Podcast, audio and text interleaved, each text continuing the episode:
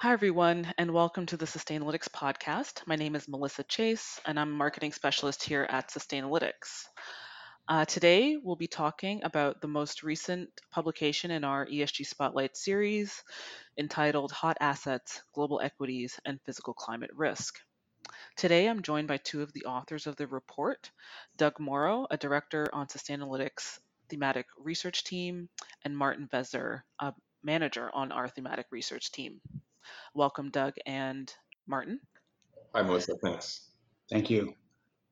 So, Doug, let's get started by going into some of the motivating factors that led you guys to focus on physical climate risks.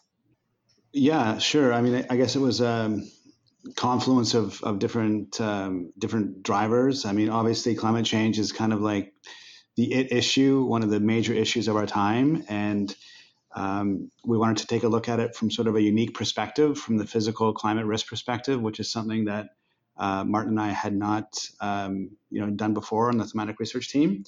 So, yeah, I mean, investors often, as we all know, think about climate risk in terms of these two big buckets. So, transition risk, which looks at, uh, you know, the effect of climate policies as the economy moves towards, um, you know, the, the, low carbon transition. But there's a, there's this whole other bucket, as I said before, of, of physical risk. So um, we had looked before at transition risk so we really wanted to emphasize and, and focus on physical risk in this paper. I see. So transition risks and physical risks are the two interconnected issues, but for analytical reasons, you treat them separately. Um, and in this report, you took on physical risks because these risks are becoming more of a concern as global emissions and temperatures escalate. Um, so, Martin, can you tell us about how you assessed physical climate risks in global equities?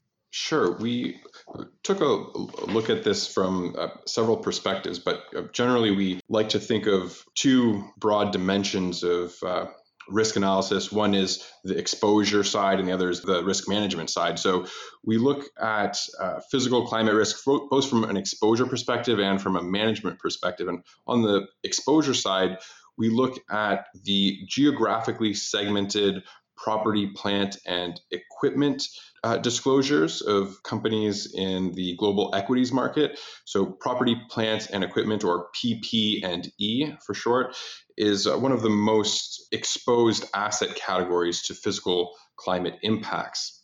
So, we uh, did an analysis of the uh, approximately 3,000 companies listed on the FTSE All World Index and found that relatively few companies disclose geo-segmented PP&E data. So this is a PP&E is a, a standard input in uh, financial statements, but uh, companies don't have to segment the value of their PP&E by geography. And we just wanted to see how many companies actually do this. And uh, we found only about 16% of those 3,000 companies uh, appear to uh, report geo-segmented PP&E. Uh, and even those uh, companies that do segment their PP&E by geography do so at quite a granular level. Usually they're referring to markets where they have PP&E or broad catch-all categories such as foreign or overseas locations. So, to fill in these gaps, we've seen a lot of uh, specialty research providers finding innovative ways to assess exposure. They sometimes draw on satellite images, climate simulations, uh, and commercial mortgage backed securities.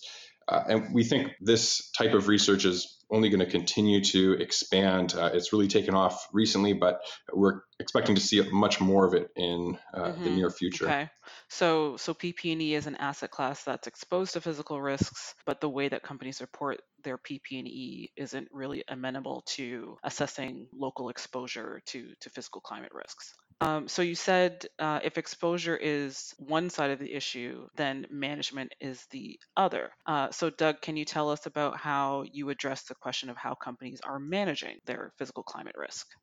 Sure. So essentially, what we did here is we have an indicator in our toolkit that looks specifically at physical climate risk management programs.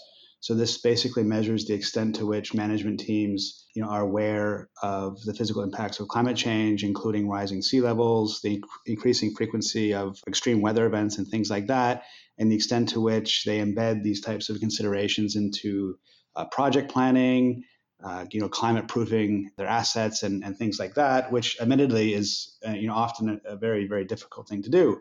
But nevertheless, we felt that this indicator would give us broad insight into some of the differences in how management teams are approaching the issue. So uh, what we did then is just look at a cross section of different sub industries for which uh, this indicator is activated.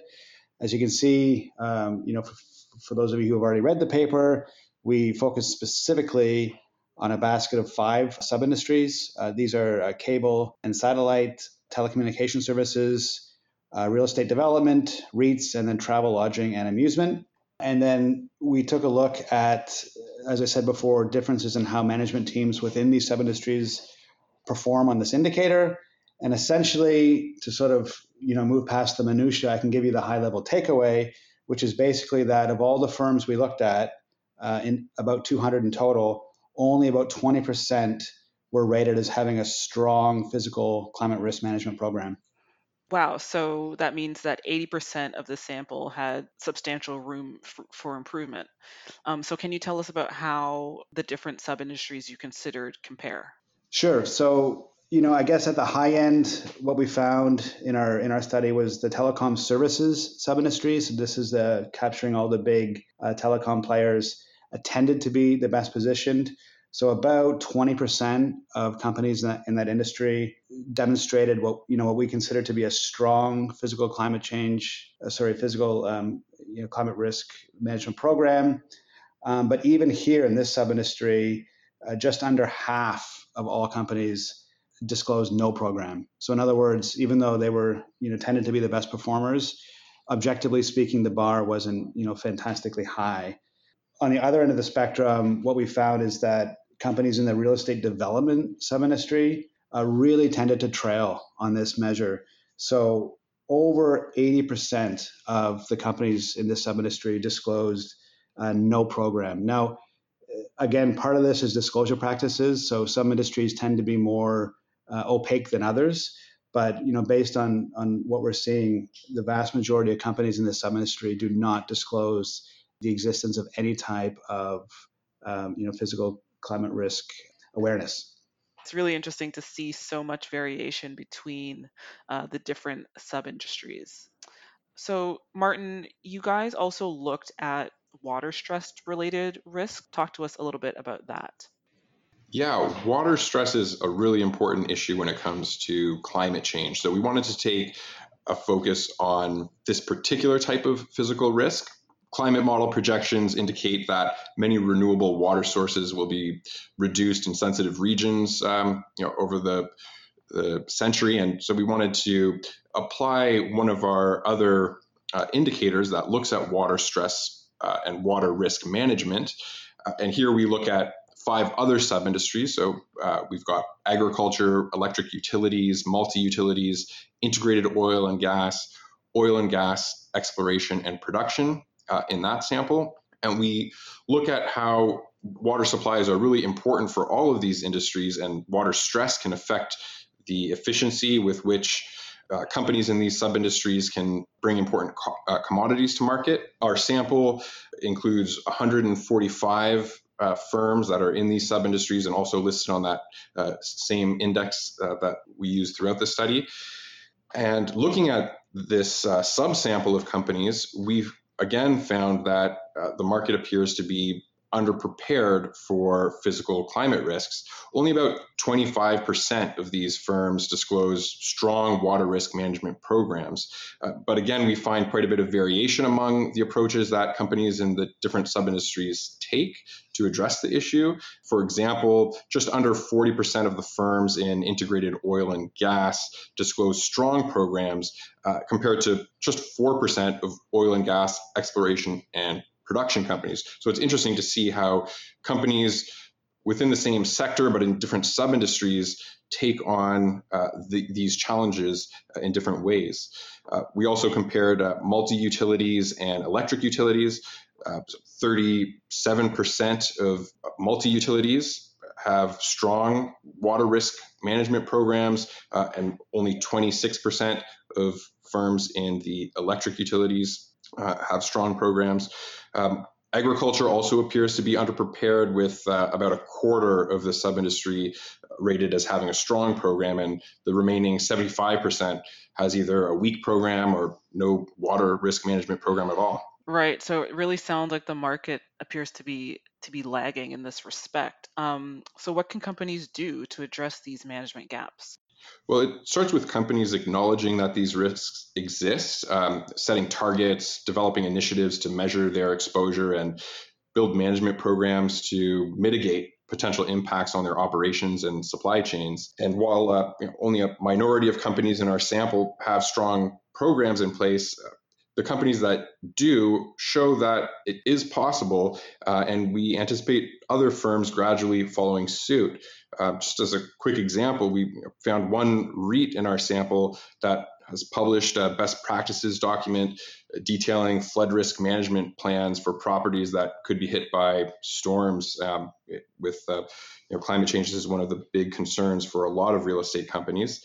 Uh, and this particular company has worked on strengthening its infrastructure and addressing water retention issues, drainage systems, uh, and looking at ways of really insulating properties from some of the concerns around extreme weather events. Great. Thank you so much, Martin and Doug, for, for sharing the insights from, from the report. And thank you to everyone for listening in today. Again, our most recent ESG Spotlight series report is called Hot Assets, Global Equities, and Physical Climate Risks. And it's available to download from our Knowledge Center at www.sustainalytics.com. Thank you again, Martin and Doug. Thank you. Thanks, guys.